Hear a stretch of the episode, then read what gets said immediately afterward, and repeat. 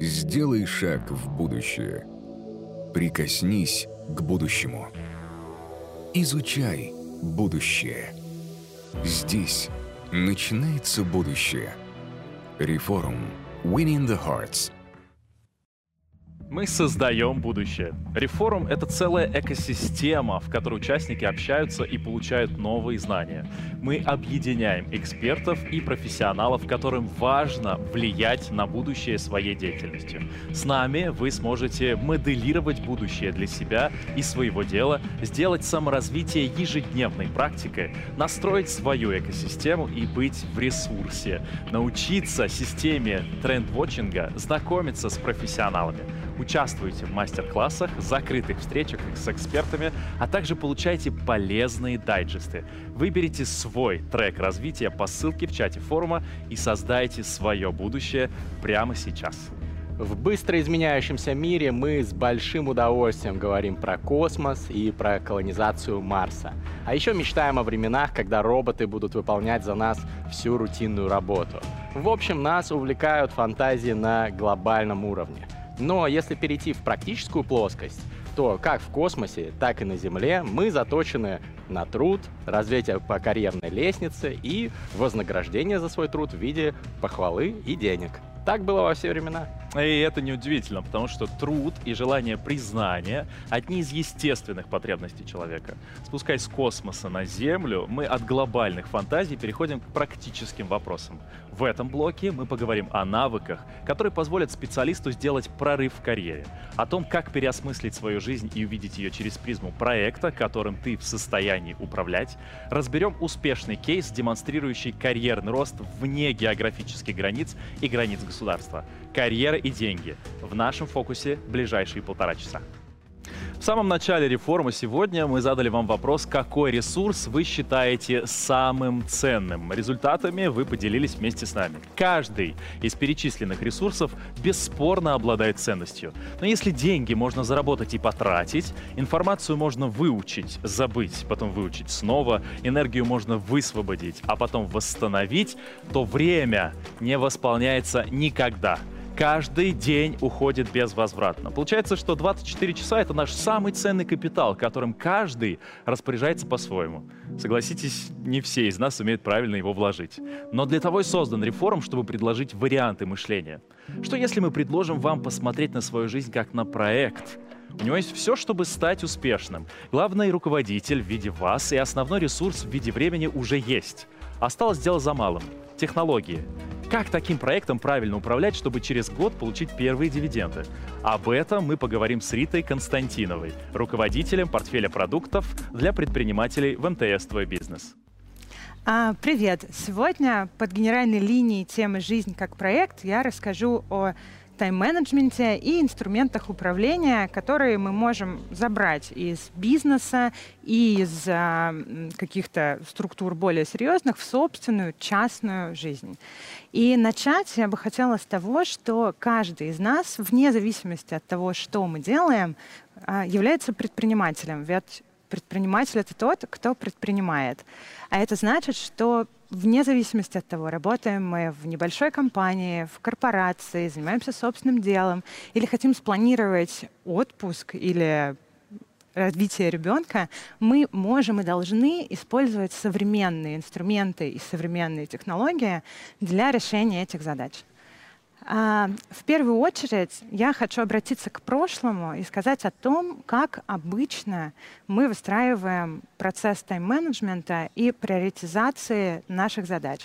Как правило, первое, с чем мы сталкиваемся, это метод матрицы Эйзенхауэра, который знаком каждому из нас и очень интуитивен. В этой системе все наши задачи, все активности, которые мы делаем, делятся на 4 типа по матрице, которая основывается на том, что у нас есть срочные и несрочные дела, важные и неважные, где, соответственно, срочные и важные дела мы должны делать в первую очередь, срочные, но неважные дела мы должны вообще от них отказаться или делегировать.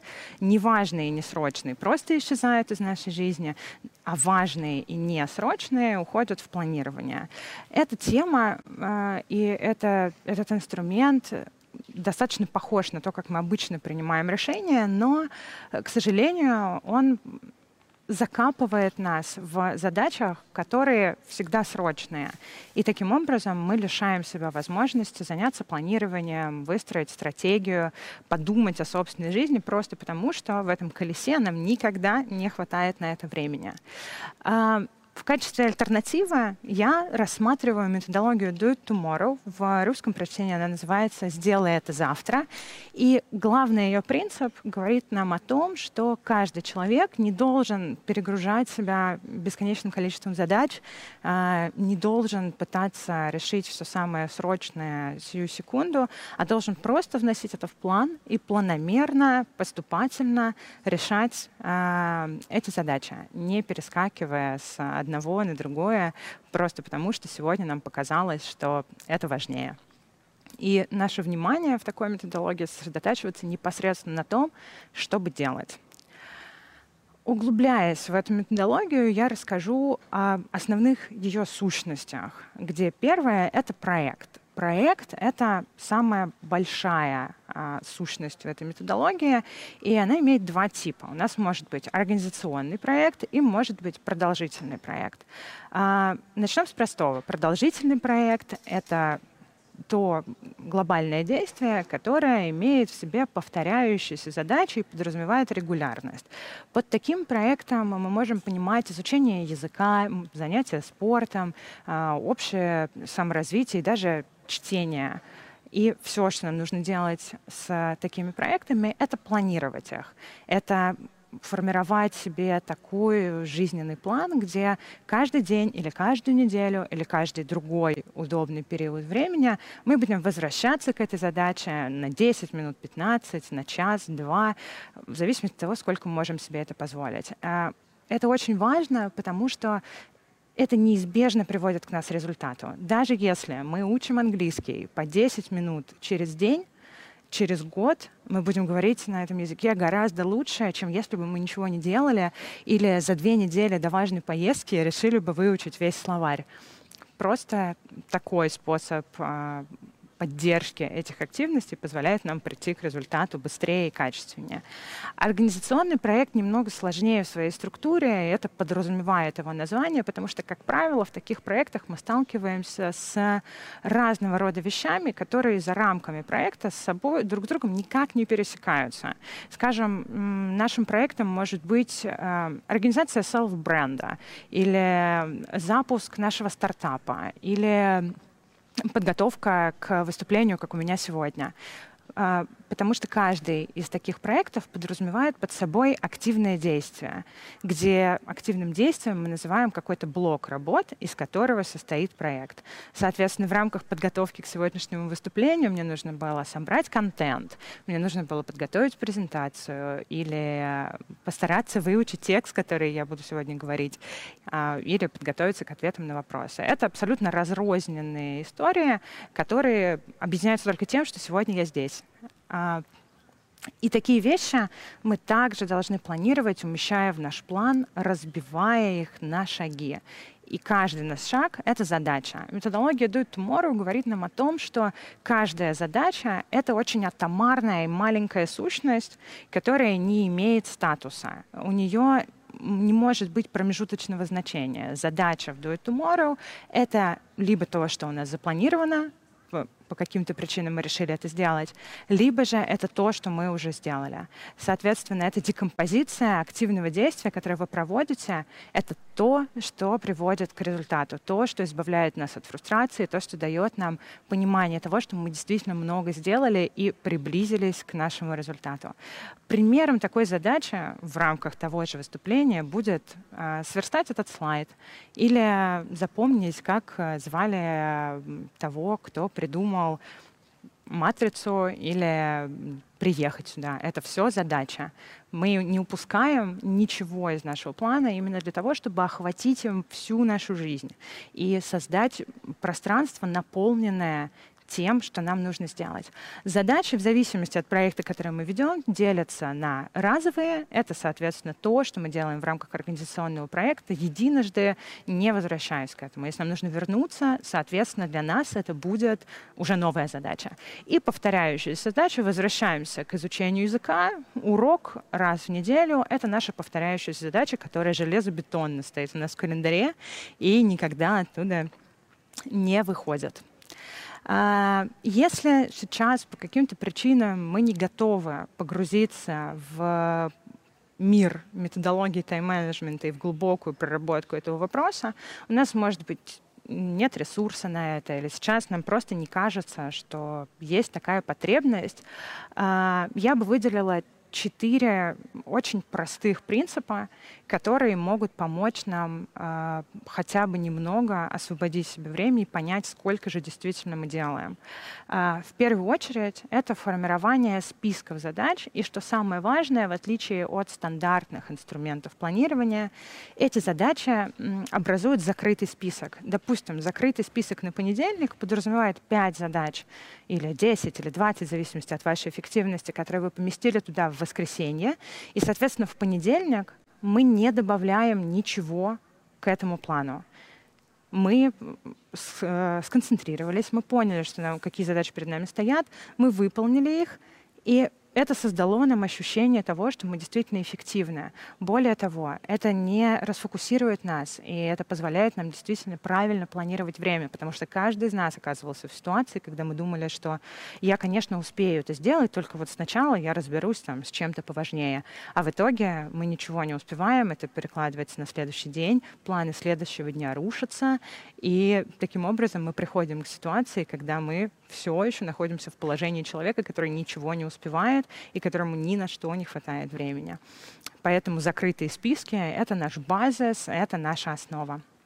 Второе, о чем бы я хотела сказать, что в нашем расписании, в нашем календаре, в нашем блокноте, whatever, необходимо планировать и забивать слоты для стратегических задач, для формирования вижена, для обсуждения с самим собой планов, для того, чтобы мы не отвлекались от, на самом деле, самого важного, потому что наши действия в будущем — это то, что будет формировать нас, это то, что будет влиять на нас. Поэтому принципиально важно сделать все для того, чтобы мы учли эти планы и смогли о них подумать заранее, для того, чтобы просто прийти к нашим целям. Также важным пунктом, на мой взгляд, является фокусировка внимания на продолжительных проектах. Мы говорили об этом немного ранее, но я повторюсь, что вещами, которые находятся на широком горизонте и которые кажутся нам очень простыми, нужно заниматься регулярно. Каждый день, каждую неделю, каждые 2 часа, неважно. Потому что это неизбежно приводит нас к результату. Нам кажется, что от 15-минутной зарядки или пробежки ничего не изменится. Наше тело не придет в форму только от того, что мы побегали 15 минут, если у нас есть такая задача, конечно. Но если на протяжении года каждый день вы будете бегать по 15 минут, поверьте, вы станете намного ближе к телу своей мечты, нежели если бы вы не делали этого совсем, просто потому что у нас нет 2 часов на полноценную прогулку или занятие спортом. И последний из основных принципов, которые я выделяю для себя, это такая группировка хвостов и хвосты в принципе. Хвостами здесь я называю те задачи, которые перешли к нам с прошлого дня или с прошлой недели, потому что мы не идеальны, и для того, чтобы достичь уровня сенсея в тайм-менеджменте, нам нужно очень много времени, и даже у них не всегда это выходит, поэтому у нас точно будут задачи, которые мы не успели сделать.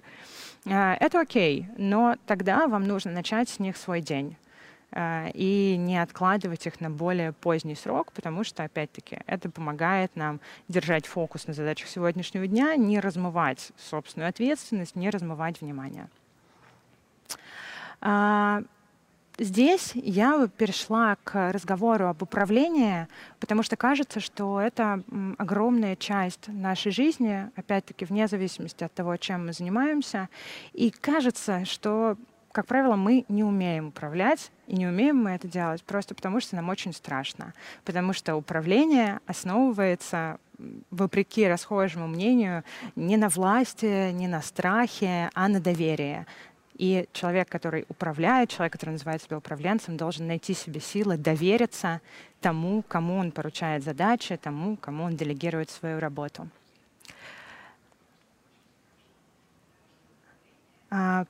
Если мы говорим о делегировании, то сегодня делегирование — это новый черный.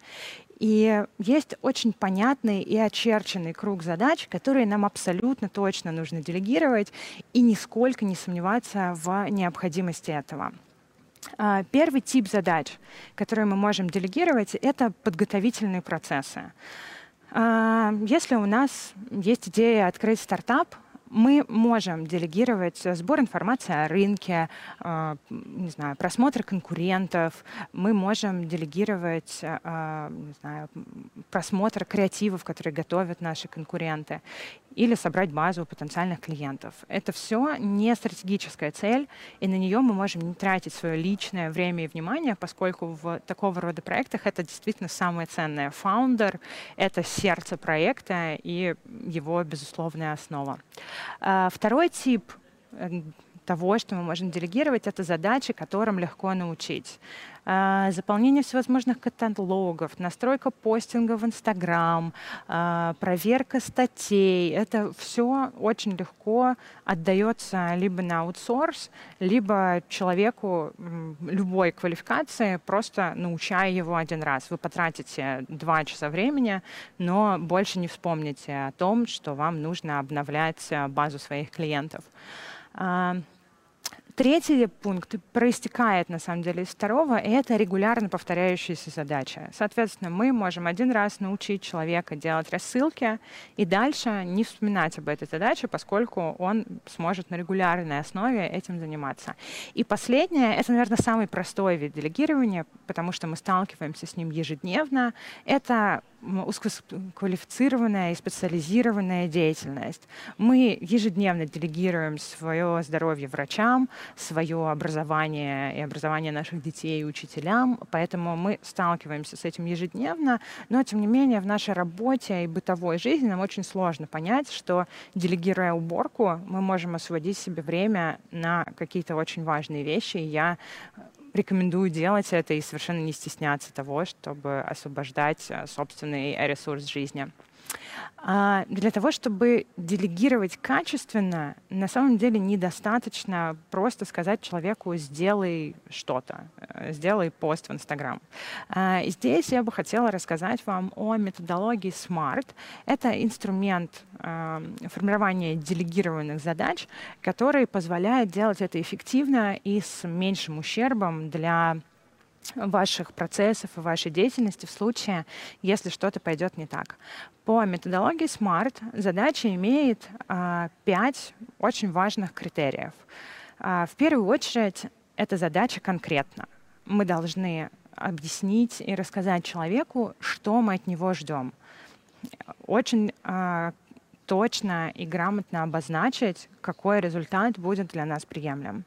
Второе, что абсолютно точно необходимо формулировать в рамках делегирования, это измеримость задачи. То есть это ее объем, это то, сколько условных постов в Instagram мы можем сделать и нам нужно сделать, потому что несколько — это очень абстрактная величина. И 2, и 1000, я думаю, мы все понимаем, что это несколько. Поэтому мы должны сказать, мне нужно 10 постов в Instagram за 2 недели. Следующий маркер — это достижимость задачи. То есть мы должны взвесить, насколько у человека, которому мы делегируем ту или иную работу, наличествует ресурс, компетенции, квалификация. Мы не можем делегировать заботу о детях, скажем, человеку, у которого нет соответствующих навыков. Мы, конечно, можем, но нам не стоит тогда ожидать от него качественного и хорошего результата. Помимо прочего, цель должна быть актуальна, и здесь мы заходим на территорию мотивации и более тонких чувств наших партнеров, наших работников или коллег, потому что актуальность цели — это то, что создает нам отсутствие ощущения бессмысленности. Никто из нас не готов и не хочет, и никогда бы не хотел, это нормально, делать что-то, что никому не нужно. Поэтому прежде чем давать задачу, мы должны ответить на вопрос себе и нашему партнеру о том, действительно ли это важно. А если важно, то почему? И последнее, самое важное, наша задача должна быть ограничена во времени.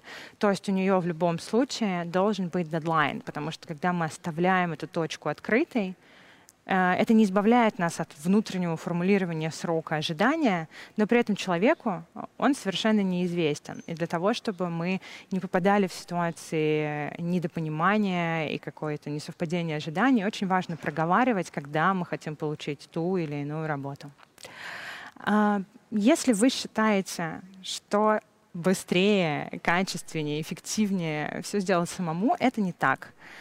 Потому что, забивая свою жизнь этими маленькими, не очень важными и нужными задачами, вы, скорее всего, упустите что-то важное. Но стоит сказать, что, делегируя, мы не должны опускать момент контроля. Это не значит, что мы больше никогда не вернемся к задаче. Нам, в конце концов, нужно ее принять. И для того, чтобы мы не оказались в ситуации, когда у нас сорвались все сроки, мы ничего не успели, мы следуем простым принципам. В первую очередь, мы не откладываем делегируемую работу до последнего. Мы не существуем в позиции, когда в пятницу нам нужен какой-то результат, мы думали, что мы успеем, и в четверг вечером поняли, что все-таки нет, и решили отдать эту задачу кому-нибудь, попросту спихнуть ее. Это не приведет к эффективному результату, это не приведет к качественному результату, поскольку поставит всех участников процесса в максимально неловкое положение. Если есть возможность, мы всегда организуем временной буфер для того, чтобы у нас минимизировалась вероятность того, что мы не успеем в срок, который сами же себе поставили, который сами ожидаем. С контролем сроков также нам помогают промежуточные сроки. Это какие-то чекпоинты, майлстоуны, в которые мы должны свериться с исполнителем и понять, что мы действительно движемся в одну сторону, и ожидания наши совпадают с реализацией. Не стесняемся напоминать о себе, это абсолютно нормально, потому что действительно может сложиться ситуация, когда человек что-то упустил или забыл. Это окей, прийти и сказать: как дела? Помнишь ли ты про меня и про то, что я жду что-то через 2 недели? И если мы сталкиваемся с ситуацией, а каждый управленец в нее попадает, когда у нас дедлайн не случился, не получилось у нашего исполнителя сделать работу в то время, которое мы ожидали, мы не должны ждать. Мы не должны думать, что окей, он не прислал работу в 2 часа, я подожду еще 2, может быть, он просто забыл. Потому что это создает ощущение того, что эта работа не важна. Если для нас что-то действительно важно, мы не перестаем звонить, обращаться в чаты и компании. Если нам задерживают доставку, как правило, мы замучаем курьера, если это что-то, что нужно нам сию секунду. Здесь следует поступать так же, просто потому что на том конце провода должно быть полное ощущение того, что эта вещь, эта работа, этот план вам действительно необходимы, и вы очень их ждете. Когда организаторы меня спросили о будущем тайм-менеджмента и вообще о том, куда будут развиваться все наши инструменты, мне стало очень сложно, потому что конкретного и сформулированного ответа как будто бы сейчас нет. Но я подумала о том, что в первую очередь, наверное, тренды в менеджменте и в управлении не существуют изолированно. И это действительно будет тем, что является трендом. Мы будем все больше укладывать инструменты, укладывать какие-то способы и задачи в то, что нам привычно, и в то, к тому, какими мы хотим быть и к какому результату прийти. И я выделила 5 таких пунктов, которые, мне кажется, важно учитывать, если мы говорим о том, что ждет нас завтра. Самый большой из них — это то, что инструмент для управления выбирается, исходя из задачи. Если мы просто боремся с ощущением того, что я очень устал, но как будто бы ничего не сделал, нам действительно достаточно фиксирования списка наших задач и планомерного вычеркивания с подсчетом того, что мы сделали 15 дел за день, не углубляясь в детали того, какие на самом деле это были дела, потому что все дела. Второе, это инструменты начинают учитывать наше личное отношение, наши какие-то предпочтения, наши привычные, нашу зону комфорта, если говорить коротко. То есть мы начинаем исходить из того, что я жаворонок, поэтому я могу позволить себе спланировать все самые важные дела с утра, и в этом больше нет ничего такого. Мы больше не должны подстраиваться под то, что все начинают в 10, окей, тогда я тоже буду начинать в 10. В этом нет ничего страшного. Третье — это отсутствие принуждения. Раньше мы очень много в менеджменте, в управлении сталкивались с ситуацией, когда мы заставляли себя и других делать ту или иную работу. Как в жизни в целом, так и в управлении это уходит от нас, и мы ориентируемся на ресурс, ориентируемся на готовность человека к вовлечению и себя в первую очередь, и на то, какие задачи стоят перед нами действительно в текущий момент, потому что наше общее желание изучения языка может на самом деле в моменте не являться таковым, а быть навязанным нам извне или какой-то логической последовательностью. Четвертый пункт затрагивает концепцию work-life balance, и кажется, что она себя не оправдала. Потому что мы не можем разделить очень, с одной стороны, очень четко нашу работу или нашу какую-то рабочую деятельность от нашей личной жизни, потому что очень часто они пересекаются и сливаются в одно. А с другой стороны, мы не понимаем, зачем нам это разделять. Поэтому мы все чаще приходим к ситуации, когда наше управление собственной жизнью и наш менеджмент охватывает одновременно все категории. Мы больше не ведем календарь наших рабочих задач, при этом запоминая, что вечером во вторник у нас запланирована встреча с другом. Мы начинаем планировать все это в одном месте. И последнее, и, наверное, самое важное, что наш отдых становится такой же частью нашего плана. Мы больше не должны ждать пика нашей усталости. Мы больше не должны заставлять себя дожать до конца и попадать в ситуацию выгорания. Мы можем запланировать наш отдых, и я очень советую вам это делать. И в любой момент, когда он нам потребуется, перейти к этой части нашего плана. В продолжении разговора я хотела бы коротко рассказать о нашем сервисе, который называется WorkZen. АК меньше лучше. И это трекер задач для командной работы или self-made организации, которые направлены на решение задач любых групп и людей, потому что он может быть подстроен под абсолютно любую потребность. Мы запустились в феврале 2020-го, у нас уже 150 тысяч зарегистрированных юзеров или даже больше. Мы разработали мобильное приложение, веб-версию и знаем, что наш проект действительно помогает организовать работу и организовать жизнь разным людям, которые занимаются абсолютно непохожими друг на друга вещами.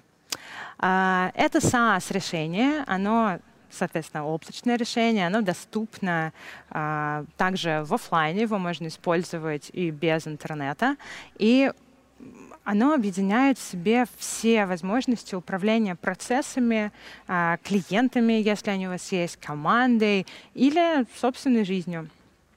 У нас есть широчайшие возможности кастомизации, где вы можете настроить каждую задачу именно так, как нужно вам. Вы можете оставить только название, если не хотите углубляться, или можете сделать себе такой full pack и расписать, и указать действительно все, что может быть необходимо. Можете остановиться в середине, и это тоже окей.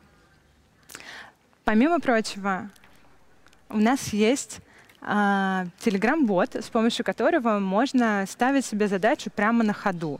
Мы можем не отвлекаться, не переходить в task-менеджер, просто написать боту, что завтра у нас встреча с Владимиром, и увидеть это все в нашем task-трекере уже через 1 секунду. Неожиданно для нас этот инструмент тоже пользуется достаточно большой популярностью. Мы собрали много подключений. Кажется, это нетипичная, не банальная идея, которую мы сделали просто основываясь на опыте наших пользователей и пользователей Телеграма, где они записывают задачи в чат самим собой, нам удалось перенести его в такое классное решение для тех, кто заинтересован в самоменеджменте. Помимо прочего, у нас есть огромное количество функций, которые могут быть полезны и могут потребоваться для абсолютно разных задач. У нас есть канбан, у нас есть лист, у нас есть календарь. Скоро у нас появится абсолютно великолепный раздел аналитики, где вы сможете как контролировать собственную эффективность и основываться на методе ачивмента, если вам он близок, или просто смотреть за тем, как развиваются ваши задачи и ваши планы. В конце я бы хотела сказать неожиданно о некоторых книжках, которые, мне кажется, вообще формирующими нас в сегодняшнем дне. Здесь есть перечень, вы можете его заскриншотить. Очень рекомендую и надеюсь, что вам они понравятся так же, как мне, потому что из каждой из них мы можем извлечь огромное количество инсайтов и каких-то формирующих нас вещей для построения более качественного будущего. И на этом я завершаю свой рассказ. Спасибо, что вы присоединились, и я буду рада ответить на ваши вопросы после этого.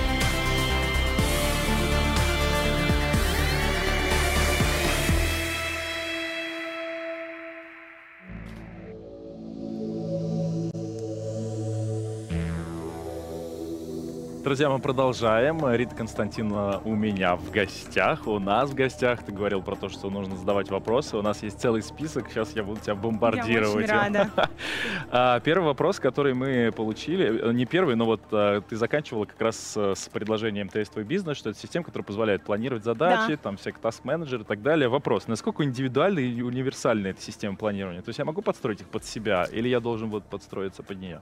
Мы считаем, что наша система адаптирована и может быть настроена для абсолютно любого человека.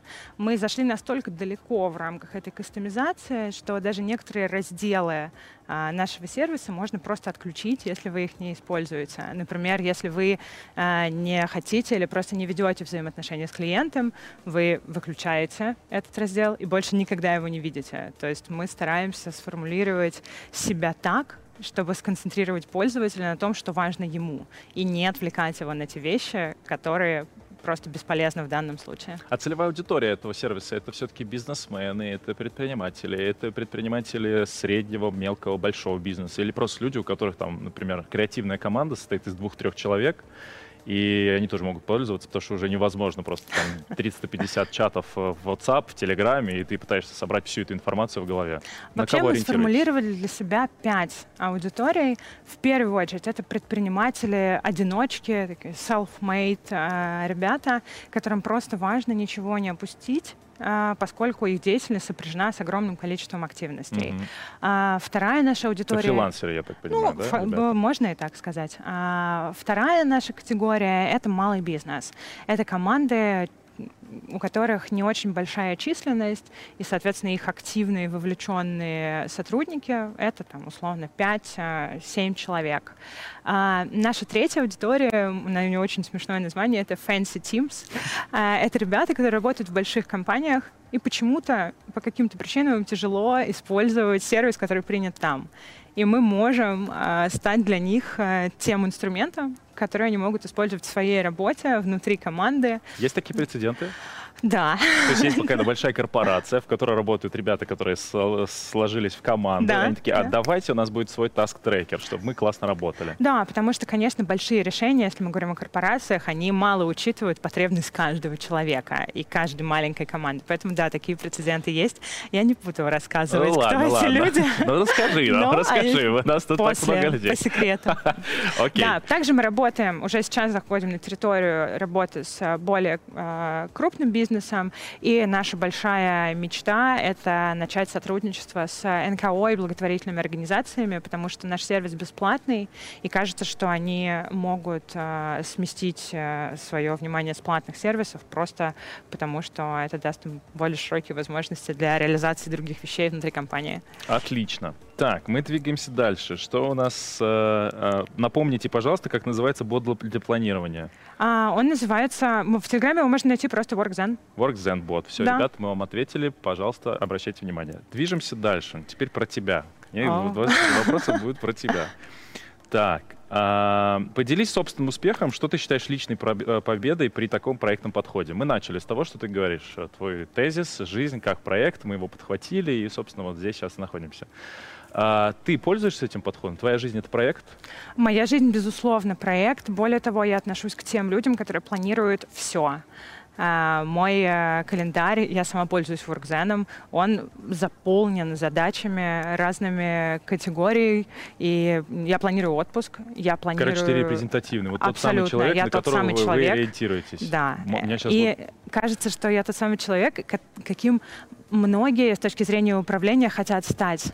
Потому что у меня нет кейсов, когда я забыла, потеряла, упустила, просто потому что я, может быть, контрол-фрик, но это дает вот мне возможность быть эффективной. Тут вопрос, смотри. Ты говоришь, что ты планируешь и отпуск свой, да, правильно? Конечно. И отдых свой у тебя тоже запланирован? Конечно, да. То есть у тебя в календаре прям написано «отдыхаю». Да, я обед. Не знаю, кофе, встречи с друзьями, да, это все есть в моем календаре. А если ты выходишь, например, за пределы обеда, у тебя, условно, там с 12 до часу ты себе поставила, и тут ты не пообедал, например, или сместила, у тебя есть ощущение, что как так, я не выполняю собственный же план по отдыху?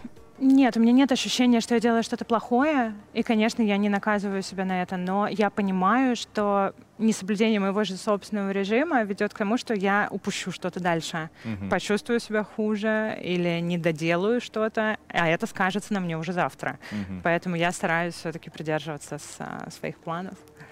Ну, это такой, конечно, продуктивный довольно подход, но у меня вопрос в творческую среду. Ты себя воспринимаешь как творческого человека? Мне кажется, каждый из нас творческий человек. Вот как ты это сопоставляешь? Условно, если ты ставишь на одну, у меня получается здесь больше, да, визуально? Окей, вот на одной руке у тебя продуктивность и планирование, а на другой творчество и свобода мысли. То есть если вот, как вот их ты соединяешь, если условно творчество и свобода мысли подразумевает, что ты как вольный художник говоришь себе, а не пойду, а нарушу, да, вот сейчас пойду весь свой план перечеркну, возьму мороженое и буду гулять по Арбату, например, там, или по чистым прудам, или вообще поеду на ВДНХ и буду смотреть на скульптуры. Завидую тому, кто может себе это позволить, но вообще для меня творчество — это не хаос.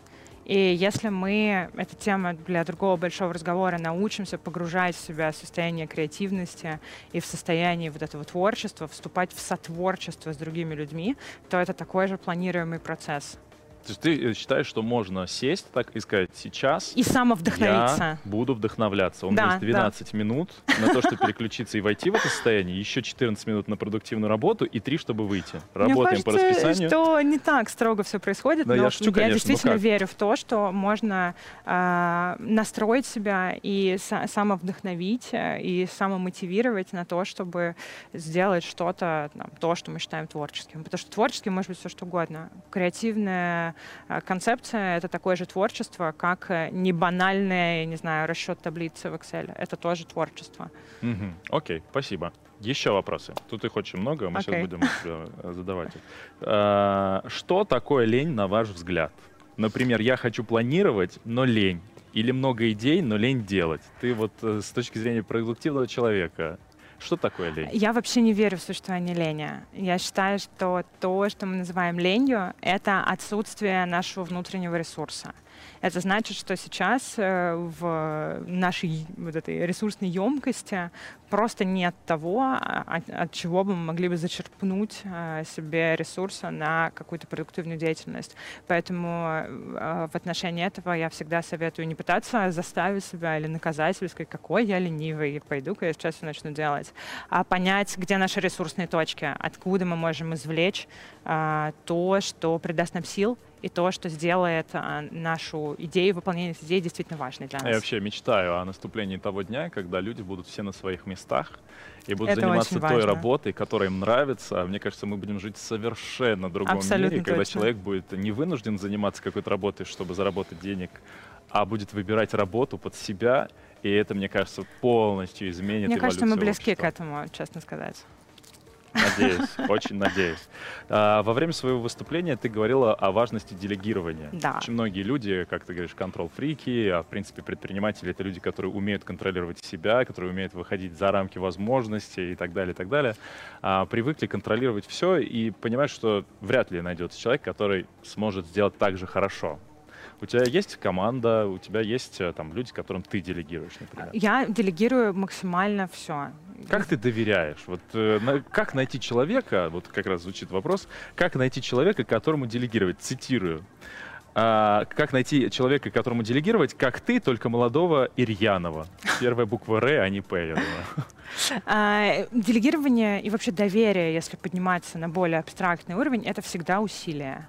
Потому что мы находимся в мире людей, очень замкнутых в себе, очень, с одной стороны, самостоятельных и самодостаточных, а с другой стороны, абсолютно неспособных к каким-то открытым отношениям. Поэтому я бы сказала пробовать. Пробовать, и если вы ищете человека, которому вы будете делегировать, вы должны очень хорошо понять для себя, какой это человек. Молодой, простит меня автор, это не очень характеристика. Мы должны знать, он должен быть ответственным, он должен быть увлеченным, или он должен быть, например, очень структурированным, и способным к самопожертвованию. Наш профиль действительно облегчит нам эту задачу. Сейчас гуляет мем, может быть, ты сама тоже видела, как какой-то условный Олег, по-моему, там, да, пишет. Ты читала его, да? Нет. Как какой-то условный Олег пишет своему работодателю, что, вы знаете, я сейчас не в ресурсе, окей, я работать не смогу, мне нужно проработать внутренние травмы, прежде чем я начну заниматься проектом. И, пожалуйста, перестаньте быть там токсичными со мной. Я желаю чувствовать вайб и находиться там на какой-нибудь своей волне. Что ты думаешь по поводу перекоса в эту сторону? Понятно, да, что, с одной стороны, классно быть в ресурсе, очень полезно работать из этого состояния. Но представь, у тебя там сотрудник тебе говорит: слушай, Рита, ты знаешь, вот уже 4 дня нет ресурса, ты ему там дедлайн, он тебе говорит, ресурса нет. Я ищу канал, он не открывается. Что делать? Во-первых, мне кажется, что помимо воспитания ответственного отношения к себе, потому что наличие ресурса — это так же, как наше здоровье, это наша ответственность. Мы должны развивать в себе и ответственность перед другими. Но если сложилась действительно такая ситуация, на самом деле это окей. Такое бывает и с нами тоже. Каждый из нас оказывается в ситуации, когда он просыпается утром и думает, что нет, сегодня я не готов. Понимаю. Спасибо. Я просто прочитываю вопросы, они набрасываются. По поводу WorkZen.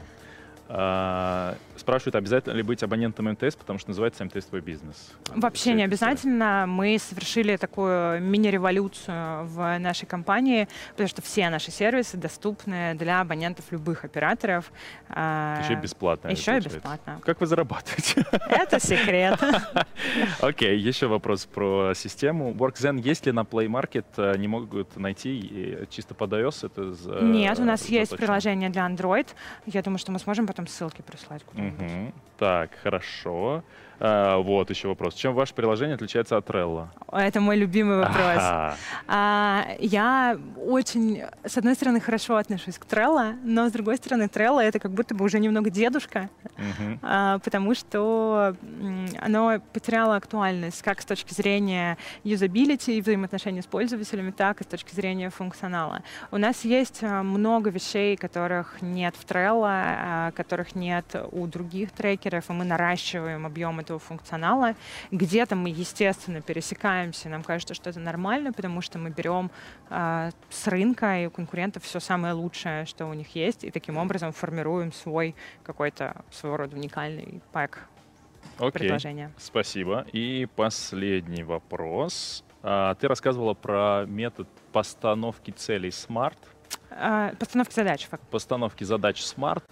Ну, это такая прям классика. Абсолютно. Из там, библиотечных даже постановок. Насколько это актуально, по-твоему, сейчас? То есть мы переходим в мир осознанности, где мы просто говорим человеку: почувствуй и сделай. К этому нужно прийти. Мы действительно можем сформировать вокруг себя такую команду или таких людей, которым мы будем безоговорочно доверять, но это не получится сразу. А если получится, то это большая удача. По аналогии со специалистами, которых мы привлекаем в быту, с первого раза наш новый специалист по клинингу никогда не поймет, как вообще-то нам чисто и как нам нужно.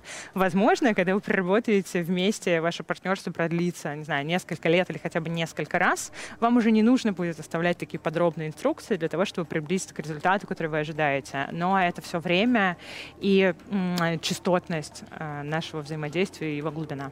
Последний вопрос. Что ты, как человек живой, как человек, пользующийся сервисами планирования, считаешь, как человек, который предложил термин «жизнь» как проект для нашего сегодняшнего обсуждения, как ты считаешь, каковы промежуточные победы твоего проекта? Что ты считаешь своими победами как результат такого подхода к жизни? Вот.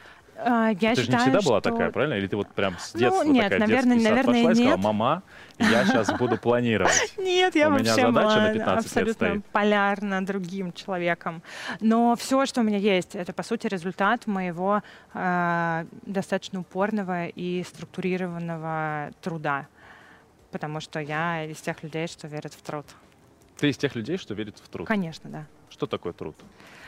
Труд — это любое наше действие по отношению к другим или по отношению к себе. Дружба — это труд. Отношения с нашим партнером — это труд. Не знаю, отношения на работе, выполнение задач — это все труд. И это формирует нас и то, что нас окружает, то, насколько мы вкладываемся в это. Как считаешь, потребность в труде — естественная потребность человека? Я думаю, что да. Если это качественная деятельность, это абсолютно точно потребность. Кто ты по знаку зодиака? Последний. Мы с тобой заговорили, я расскажу секрет. Мы говорили о том, что сегодня пытаемся сделать так, чтобы наши зрители понимали, что люди, с которыми мы общаемся, это люди в первую очередь и функции во вторую. Что бы ты сказал человеку? Вот ты говоришь, ты была не такая. А какая ты была? Ой, мне кажется, если бы у меня были такие дети, я бы этого не пережила. То есть привет маме. Последний вопрос. Вот нас смотрят зрители, среди нас, скорее всего, есть человек, который, может быть, знаешь, там, ждет какого-то знака, может быть, там, ищет возможности начать, наконец-то, какие-то ставить перед собой задачи. Потому что планировать мы как-то в целом, фантазировать мы гораздо. Это в какой-то момент нужно вот эту фантазию как-то просто спустить на уровень работы. Вот ты прошла этот путь от фантазии к работе, как его пройти? Что бы ты сказал человеку, как ему вот эту фантазию превратить в последовательность действий? Если бы мне нужно было дать один совет вообще всем и каждому, я бы сказала, что просто встаньте на час раньше и посвятите это время тому, чтобы рассказать самому себе, что вы сделаете сегодня и почему это важно. Так и сделаем. Спасибо, друзья. Это была Рита Константинова. Мы продолжаем. Сделай шаг в будущее. Прикоснись к будущему. Изучай будущее. Здесь начинается будущее. Рефорум. Winning the Hearts.